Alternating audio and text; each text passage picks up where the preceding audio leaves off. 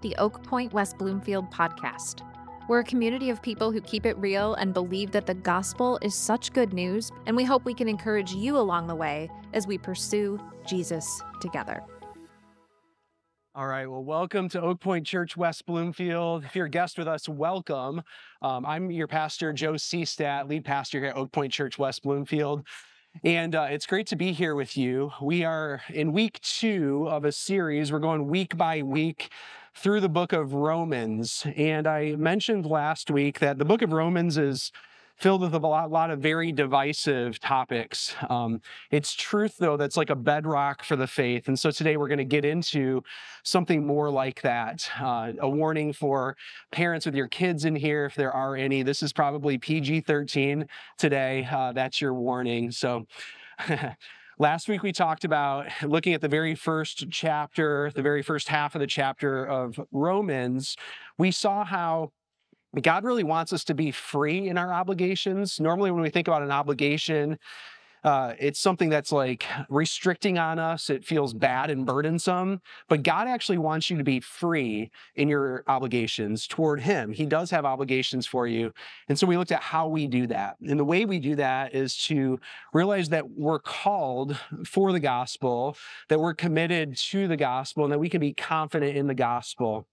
And so I hope you left here last week kind of sizing up the things that you're doing in life that feel like you're only doing them because you're obligated to it. And you'd reassess how is that, how's that thing that I'm doing something I could do to please the Lord? The claim I have for you today as we start this pivotal chapter of the end of Romans chapter one is that God stands against all injustice. God stands against all injustice. We could look at the hatred that exists in the world. We could look at, at terrible acts that happen against people and oppress them. And we could realize that those things are wrong and that we look for somebody who will stand against those things and we applaud it when it happens. I played on a hockey team for a lot of my youth years. And when I was on a hockey team about 13 years old, we were in this game. We were playing uh, another team from Metro Detroit. And the way the game was going was extra chippy. It was like a lot of penalties in the game. There were sticks kind of flying everywhere. There were words on the ice. And there's this one scramble in front of our net, and the, our goalie got ran into by the other team. And any of you who have been around hockey realize that goalies, there's they're they're a couple clicks off, you know. So um, our goalie starts wailing on this guy, starts hitting him, and he gets thrown out of the game, gets a game misconduct. It's about halfway through the game. We put our backup in. So the goalie, after a few minutes, is coming out of the locker room. Game's, you know, halfway through. And he goes to the spot where you go when you're not allowed to go back to the bench, which is like the common hangout place in hockey, which is the snack bar. so he goes to the snack bar and he is, um, and, and the parents are mostly in the stands, some are in the snack bar, some are sort of in the vicinity.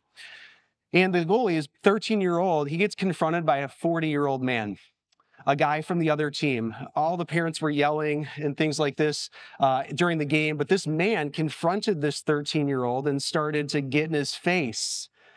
And then he uh, began to grab him by the shirt in anger toward what happened as an opposing player's parents. Now, um, I learned a valuable lesson that day, and it's that you don't want to mess with B. And those who know B, it's my mom, and she was in the vicinity.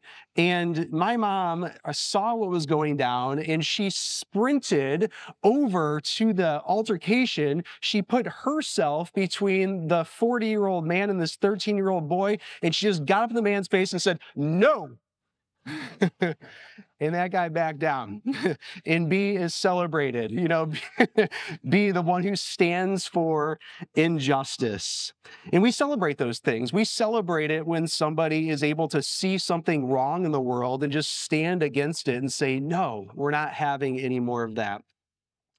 Well, the problem is that when it comes to God, the greatest injustice that you could think of in all of the world is rebellion against God. And I want to say that again, just to make sure that you're hearing what I'm saying. The greatest rebellion And the greatest injustice in the world is rebellion against God. The greatest injustice is rebellion against God. And you might be thinking, well, I don't believe that. It's it's God. He ought to have broad enough shoulders to take any rejection as if it's somehow okay to violate God, as if he's somehow not big enough to tolerate the injustice toward him. Well, he is big enough. The reality is that we serve a God that's perfectly holy, perfectly righteous. God is love. God brings the abundant life. But one topic that's hard for us to speak about is that God will stand perfectly against every injustice toward him. The, the question is how? It's that our holy, loving, and perfect God, because he is a just God, he will deliver his wrath on every injustice, on every rebellion against him. And guys, I don't use the word wrath casually here. This is a sensitive topic about God's wrath because every one of us deserves the wrath of God. Every single one of us deserves to have God's holy wrath come upon us. The ground is level at the foot of the cross. You're going to hear me say that a few times today. It's the reality that None of us like to be judged, but we are under God's judgment. It's it's commonplace for us, especially as Christians, to be tempted to look at everybody else's wrongs and point out what they've done wrong. Our righteous anger can turn towards sinful condemnation toward others. But the message today about God's wrath is not a message of condemnation, it's a message of salvation. It's a message that this message will let our minds at times wander to think about everybody else who needs God's wrath or judgment against them. And, and the moment we do that, that's the very definition of depravity. When we think that somebody else is guilty that and we're not. And today, today I want to encourage you as we finish Romans chapter one to tune in to the mercy that God wants for you and that God wants for others. Today, we're not calling down fire from heaven. We're looking up to the cross. Let, let's go. A few reasons why every one of us deserves the wrath of God. Here's the first one God reveals himself to us through creation, but we honor created things. Verse 18. For the wrath of God is revealed from heaven against all ungodliness and unrighteousness of men who by their unrighteousness suppress the truth. For what can be known about God is plain to them because God has shown it to them. For his invisible attributes, namely his eternal power and divine nature, have been clearly perceived ever since the creation of the world in the things that have been made so they are without excuse.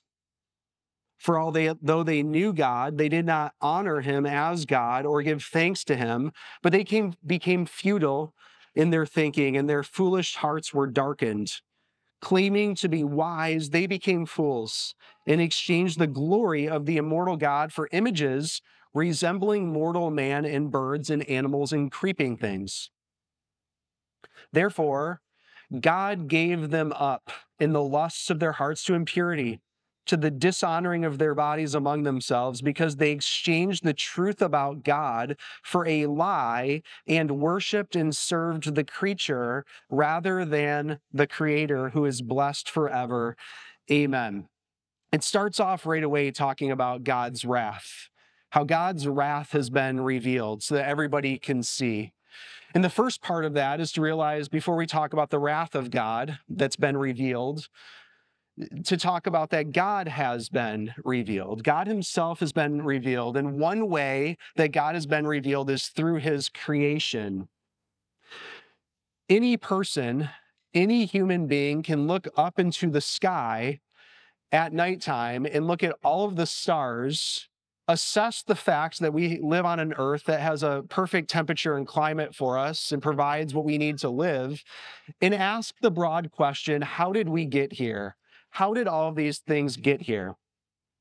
Any person can wonder when they get the next paper cut how it's possible that your blood, when it clots, doesn't clot to lead you to death so that your blood stops moving, and it doesn't not clot to lead you to death. And they can realize that you have been touched by the intelligent designer, and every complex organ in your body that works is not the product and wasn't invented through some way of evolution that we just naturally got here on accident.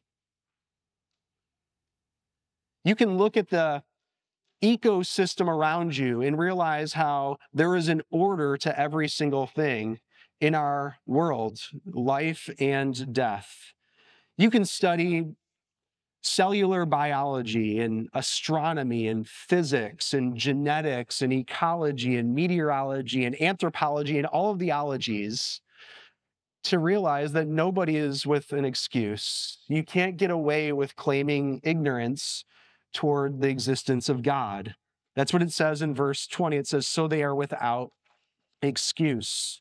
We can observe these things. Everybody is held accountable to realize that God exists.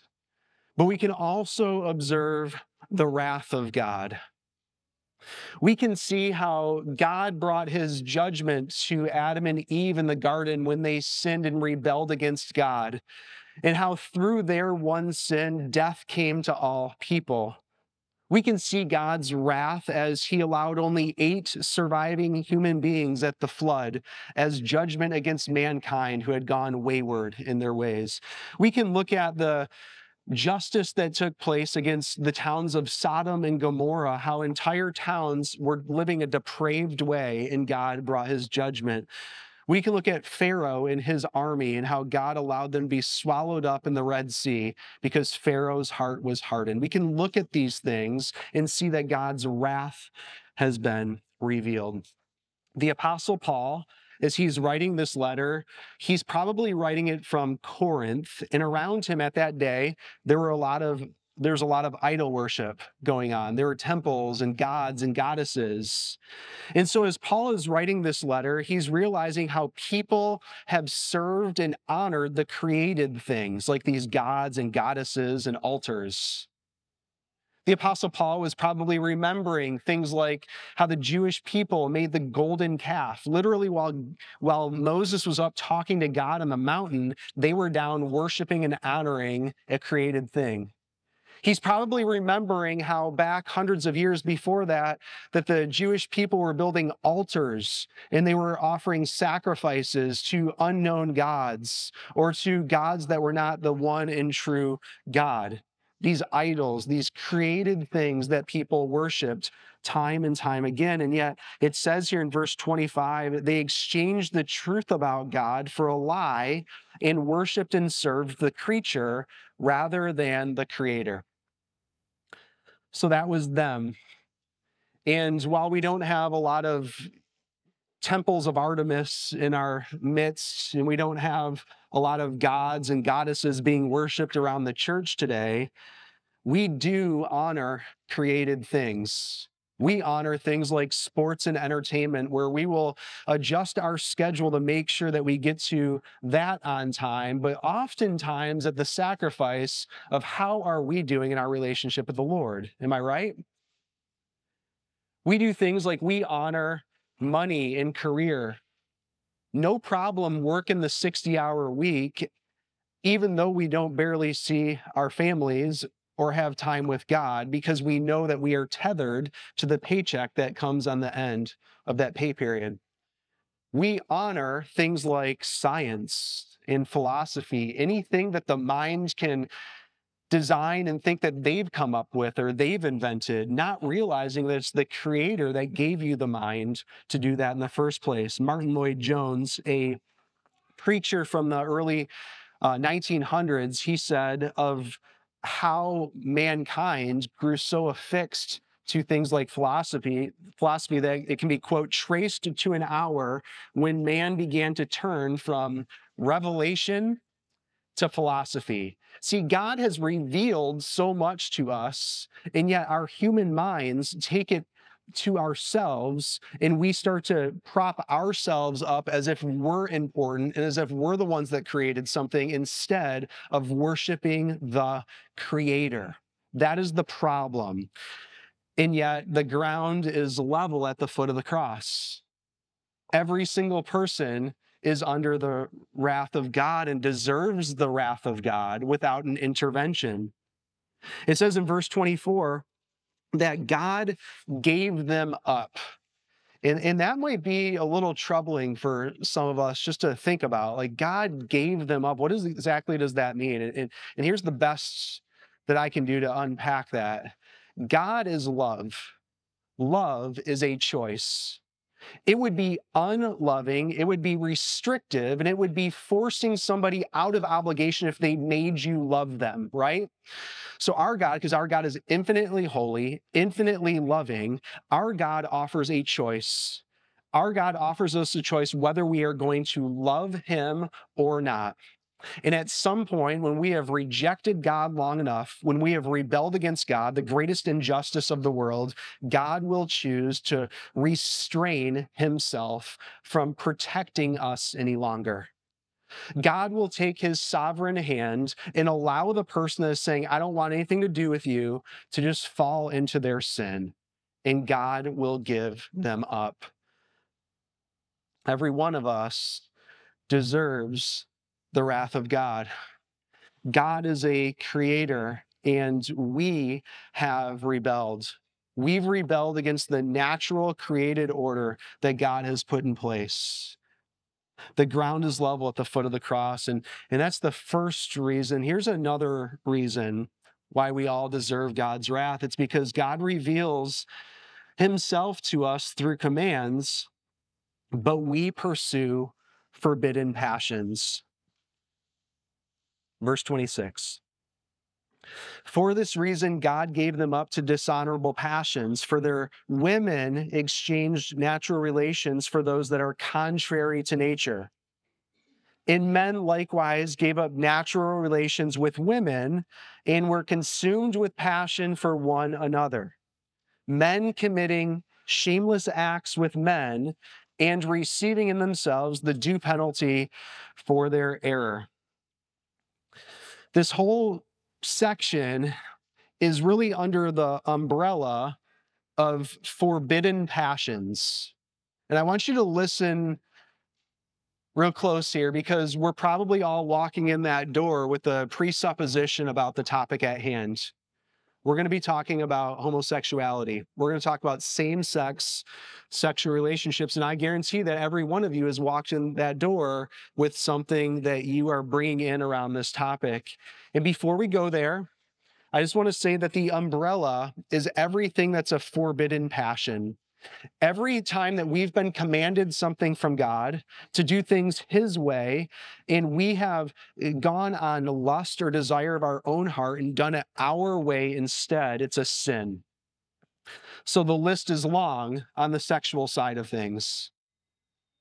Lust is a sin, porn is a sin, fornication is a sin, adultery is a sin, divorce is a sin, homosexuality is a sin, and there is none in that list that is any worse than the other one. Every one of those, the ground is level at the foot of the cross. We deserve God's mm. wrath for. And so, with this topic of forbidden passions, and especially with same sex sexual relationships there's really there's the position that we have through the bible and then there's the posture there's the position and there's the posture. I want to first cover the position. There, there's a lot of scripture that talks Old and New Testament about things relating to forbidden passions that relate to sex. And really, the two clearest passages that give um, very clear information, more so, I think, than the others, about what God's design is for sexual relationships is from Genesis chapter 2 and the scripture that we're in right now, Romans 1 26 to 27.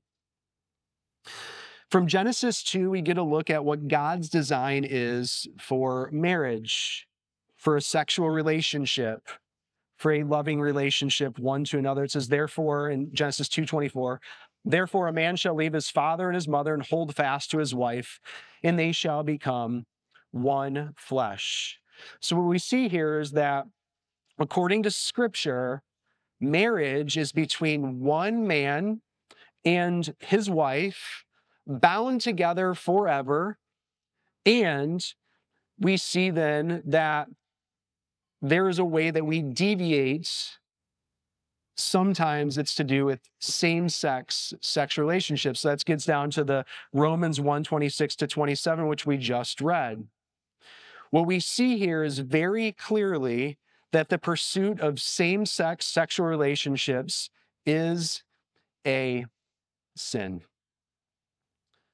Woman with woman, man with man, just like all of these other sins, is going against God's design for how he wanted things to be. And so at this church, when we read the word, our position is that marriage is between one man and his wife, bound together forever, in that the pursuit of relationships that are sexual in nature between people of the same sex is considered to be a sin by God. That's our position. but what's our posture? It's one thing to have the truth, but we've got to understand where's the grace. What's our posture toward this? In other words, what would Jesus do? You know, what would he do when we're talking about the topic at hand from Romans chapter 1, verses 26 and 27? And it's hard to know just based on watching what's recorded of Jesus in the Gospels, what he would do because the topic of same sex sexual relationships is not something that was explained in the Gospels at all.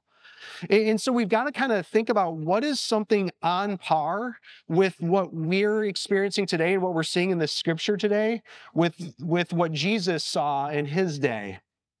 And I would argue that one way to look at this is the story of Zacchaeus, the story of tax collecting. That Jesus gave Zacchaeus, his posture was to give him an unconditional welcome. And, and, here's how the story goes. In Luke chapter 19, verses 1 through 10, is the story of Jesus meeting Zacchaeus. It says this he entered Jericho and was passing through. And behold, there was a man named Zacchaeus. He was a chief tax collector and was rich. And he was seeking to see who Jesus was, but on account of the crowd, he could not because he was small in stature. So he ran on ahead and climbed into a sycamore tree to see him, for he was about to pass that way. And when Jesus came to the place, he looked up and said to him, Zacchaeus, hurry and come down, for I must stay at your house today. So he hurried and came down and received him joyfully. And when they saw it, they all grumbled. He has gone in to be the guest of a man who is a sinner. And Zacchaeus stood and said to the Lord, Behold, Lord, the half of my goods I give to the poor. And if I have defrauded anyone of anything, I restore it fourfold. And Jesus said to him, Today salvation has come to this house since he also is a son of Abraham. For the Son of Man came to seek and to save the lost. If you don't understand the context of tax collecting back in Zacchaeus' day and Jesus' day, realize this. It was on par with the hatred, with the uh, negative input, with the view of people who tax collected against the Jewish people. They saw a tax collector the same way often that Christians see people who struggle with same sex attraction. There are some equivalents here. Both the tax collector who's extorting people for money and the person who's engaging in homosexual actions is pursuing forbidden passions. Both are shunned often to the outside both are usually in a position where they become loners in the religious circles that they're running in. Both often have curiosities about Jesus at times. Both regret often the actions that they've taken. It's possible that same sex sexual relationships are on par with the modern day tax collecting from Jesus's day. And I want you to see something important here. Jesus made the first move. Jesus chose Zacchaeus. His posture was to lean in, to go toward this person who was doing such wrong things to the people. He gave him an un- unconditional welcome. You know what happened? Zacchaeus went closer to the Lord, Jesus. Zacchaeus repented, which means to turn around. He turned around from the life that he had been living and he decided to instead turn to Christ. You know what? Jesus forgave him. It's uh, Jesus says, Today salvation has come to this house. Jesus saved Zacchaeus that day from the wrath of God.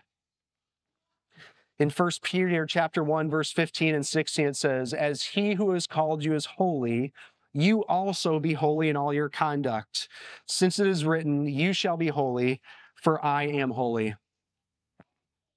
I want you to realize something important here. Jesus called Zacchaeus to repent and be holy, not merely to move away from extorting people. Do you guys see that? It, it wasn't just a call to stop extorting people. It was a call to move toward Him in holiness. Similarly, God is calling those who act on same sex sexual relationships to repent and to be holy, not merely to move away from pursuing homosexuality. It's because God is concerned with the heart, not merely the action. I'm going to take a lesson from Renee's spoken word and exhort this over us this morning. Here's the good news God's holiness shouldn't make us cringe because he's perfect. That means he cannot sin against us. He cannot do wrong to us. His purity is an outflow of his kindness toward us. His demand for our holiness is a command to become royalty, to proudly wear the name of Christianity, and to act in such a way that the whole world can see that our God really is as good as he claims to be it's important that we all understand what God is calling us to when He says, Be holy as I am holy. Because He's not calling sinners to suffer in loneliness, He's calling His beloved children to experience His wholeness. He's not saying, Be heterosexual. He's saying, Be with me, be like me, be satisfied by who you are in me. I will fill every hole of your heart with my healing. I will soothe your empty place with the grace of my redeeming. I'm not giving you a counterfeit comfort that will cover your wound like a band aid. I'm not letting you find your fix with a relationship that's man made. You've been handmade by me. And I want nothing less for you than what's absolutely best for you. I'm not taking something away to leave you wanting. I'm here to stay and prove you are never alone. You are my precious possession, wholly known. Your sexuality isn't your identity any more than your gossip, selfishness, or gluttony. Your passion for pleasure points to your divine need. Your identity is tied completely to me. I am the one who sets you free. So be holy. God's position for those who are struggling in this room with same sex attraction is that He's calling you to a life of holiness. He wants you to come close to Him. He doesn't want you to merely drop the act he wants your heart, and He is going to give you an unconditional welcome when you do. And look, for those who are struggling, what a hard life to live. What a difficult weight to go through being in a Christian environment and having to deal with this weight around your ankle. We as a church have a position. Our position is that same sex sexual relationships is a sin, among a list of a whole lot of other sins. But we also have a posture, friends. We have a posture to be a church who is going to give people the welcome of Zacchaeus to come close to them and not reject them, not push them further to the outside, and not make them more of loners than what they are to go through right now on their own. It's a hard life for these people. And we want to be a church that sees them and helps them. All sexual sin, lust, porn, adultery, divorce, fornication, homosexuality carries an equal weight. And on that cross right there, Jesus shed the same amount of blood for every one of those sins because the ground is level at the foot of that cross. So we will not judge. The Bible says in Matthew 7 do not judge, or you too will be judged. With the measure you use, it will be measured to you. I have to say one more thing on this topic. Just like in Paul's day, when he wrote this letter, there was a context at play. There was um, same sex, sexual domineering relationships happening all over the place in ancient Greco-Roman world, especially in Corinth. So he's seeing this going on, and he had a he had a context that he was writing this. Well, we have a context also. Same-sex sexual relationships have become celebrated in our culture. And your identity, whether you're gay or straight or some other sexual orientation, is what the culture wants to label you with. It's kind of like I like to eat donuts.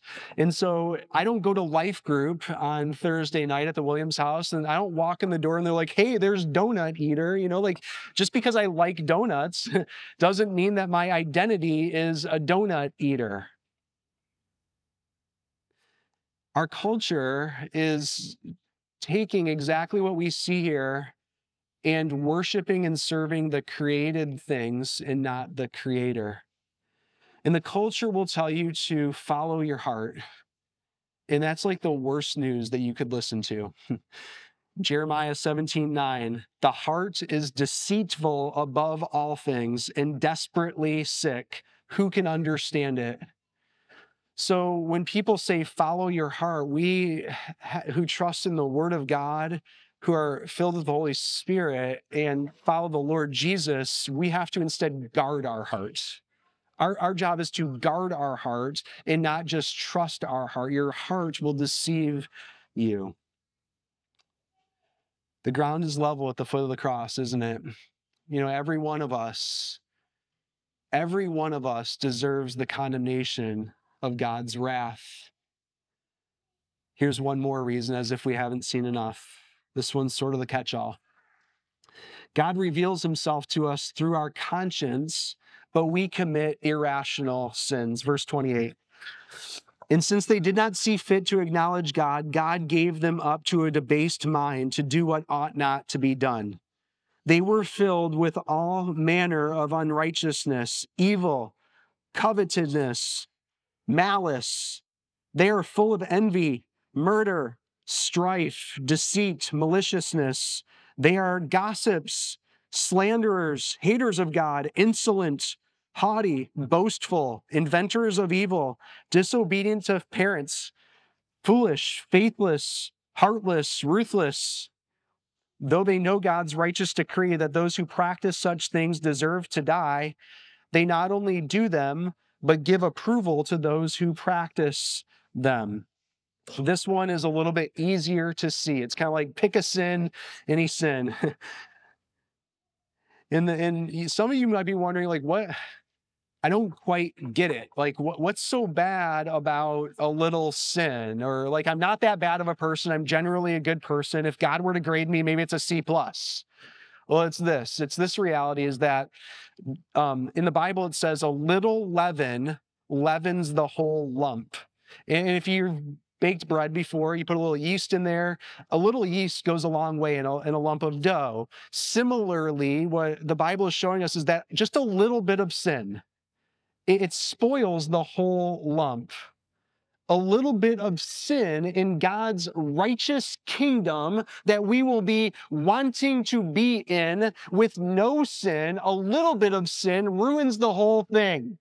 It ruins the whole experience. Our God is perfect. He is holy. He is righteous, and He doesn't want any sin at all.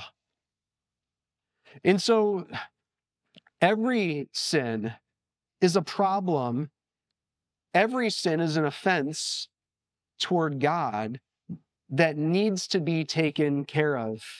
In this passage, it lists a whole bunch of sins. It's like an all inclusive list. It starts in verse 29 talking about unrighteousness. Let's define a few of these and see if, if, we, if we can answer yes to any of the above. Are, are you unrighteous? Well, have you ever in your entire life done anything imperfect before? well, then you're unrighteous in God's eyes. Evil. It's any thoughts or action, even a thought that you've had that's been negative and wished harm on somebody else. Envy. Anytime that you've looked at somebody else, what they've got, their job, their money, their wife, their husband, their where they live, their relationships, and you have wished that they didn't have it, but you had it instead. Foolish any bad call that you've ever made in life because you did it alone and didn't consult with God. and then the last one in verse 28, it talks about giving approval to those who practice them. Any time that you've ever approved of somebody else's sin, pick a sin, any sin, the ground is level at the foot of the cross. And as the band comes back up, the bottom line of all of this is that our injustice deserves God's justice. Our injustice actually requires justice. Why? Because if God is infinitely just and infinitely holy, then by the definition of that, every sin and every injustice toward him must receive justice. So the cross is the greatest demonstration both of God's evil, both of evil toward God. Let me rephrase that. The cross is the greatest demonstration of mankind's evil toward God, and it's the greatest demonstration of God's love toward us. There's a person from 1953, his name's Donald Grey Barnhouse, and he wrote this about the cross. He said, Will God give man brains to see these things, and will man then fail to exercise his will toward that God? The sorrowful answer is that both of these things are true. God will give man brains to smelt iron and make a hammer, head, and nails. God will grow a tree and give man strength to cut it down and brains to fashion a hammer handle from its wood. And when man has the hammer and the nails, God will put out his hand and let man drive nails through it and place him on a cross in the supreme demonstration that men are without excuse. The reality is that the gospel that Jesus Christ died on that cross at the hands of sinful people like you and me is the greatest injustice that has ever incurred. The holy and righteous one who didn't deserve to die did because we accused him. Mankind did. But at that glorious cross, Jesus laid down his life.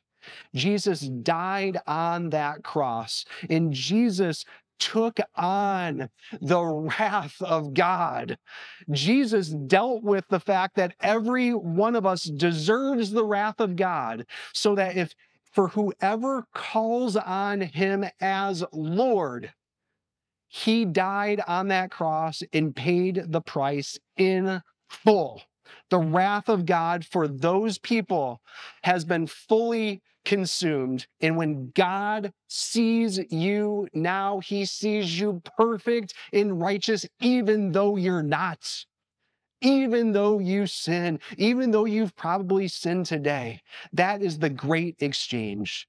And Jesus didn't stay on that cross. He rose from the dead on the third day, showing that he defeated death and sin once and for all. And so perhaps for somebody here today, it's time to look to the cross and accept the forgiveness that Jesus offers you there, going to Him and calling on Him as Lord for the first time today. If that's for you, in a moment, I'll be praying with you. And for the rest of us, for those who are Christians, my question for you as we just went through a, a very dense chapter on God's mm. wrath is how valuable is it that you've been spared from God's wrath at the cross? How much does it mean to you right now? You know, people will say that the gospel, if you share 95% about God's judgment and wrath, people will experience the weight that they need to understand so that they're looking for a solution. And then you bring the hope of glory of Christ on the back end of that. But it starts with understanding the weight of your sin and what Jesus died for on that cross. How valuable is that for you today? In a moment, we're going to sing a song, and it's talking about building your life on this on this hope, on this rock of Christ. Have that mean something for you today. I'm going to invite you to stand and bow your heads for prayer.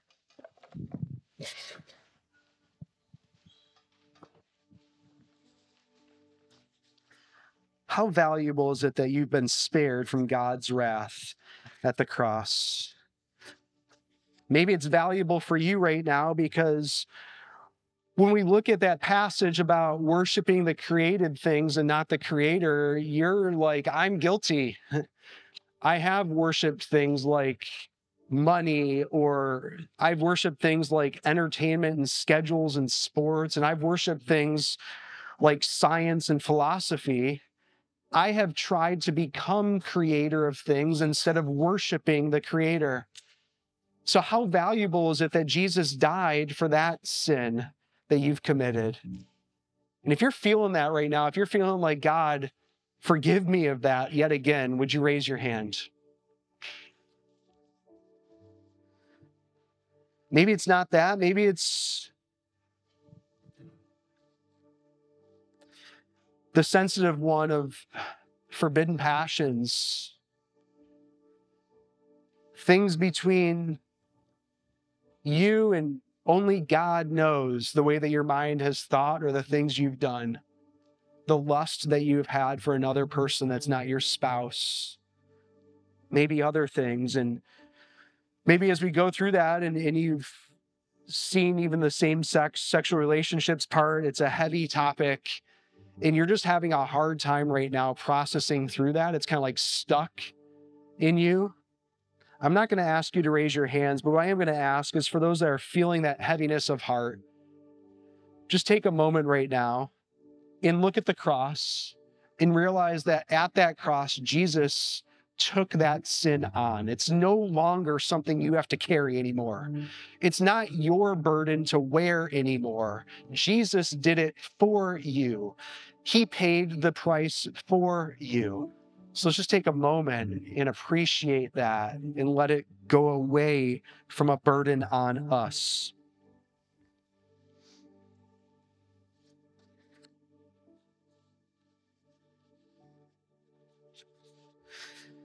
And finally, before we sing this final song, perhaps there's somebody here today that for the very first time has grown aware that you deserve the wrath of God.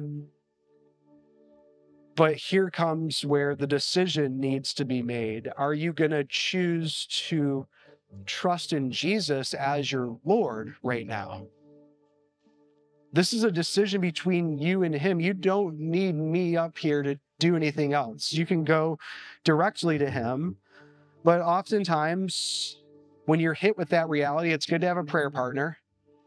So I'm not going to have you do anything like come up on stage, but if that's you and you want me to pray alongside you, accepting Jesus Christ as Lord for the first time, would you raise your hand?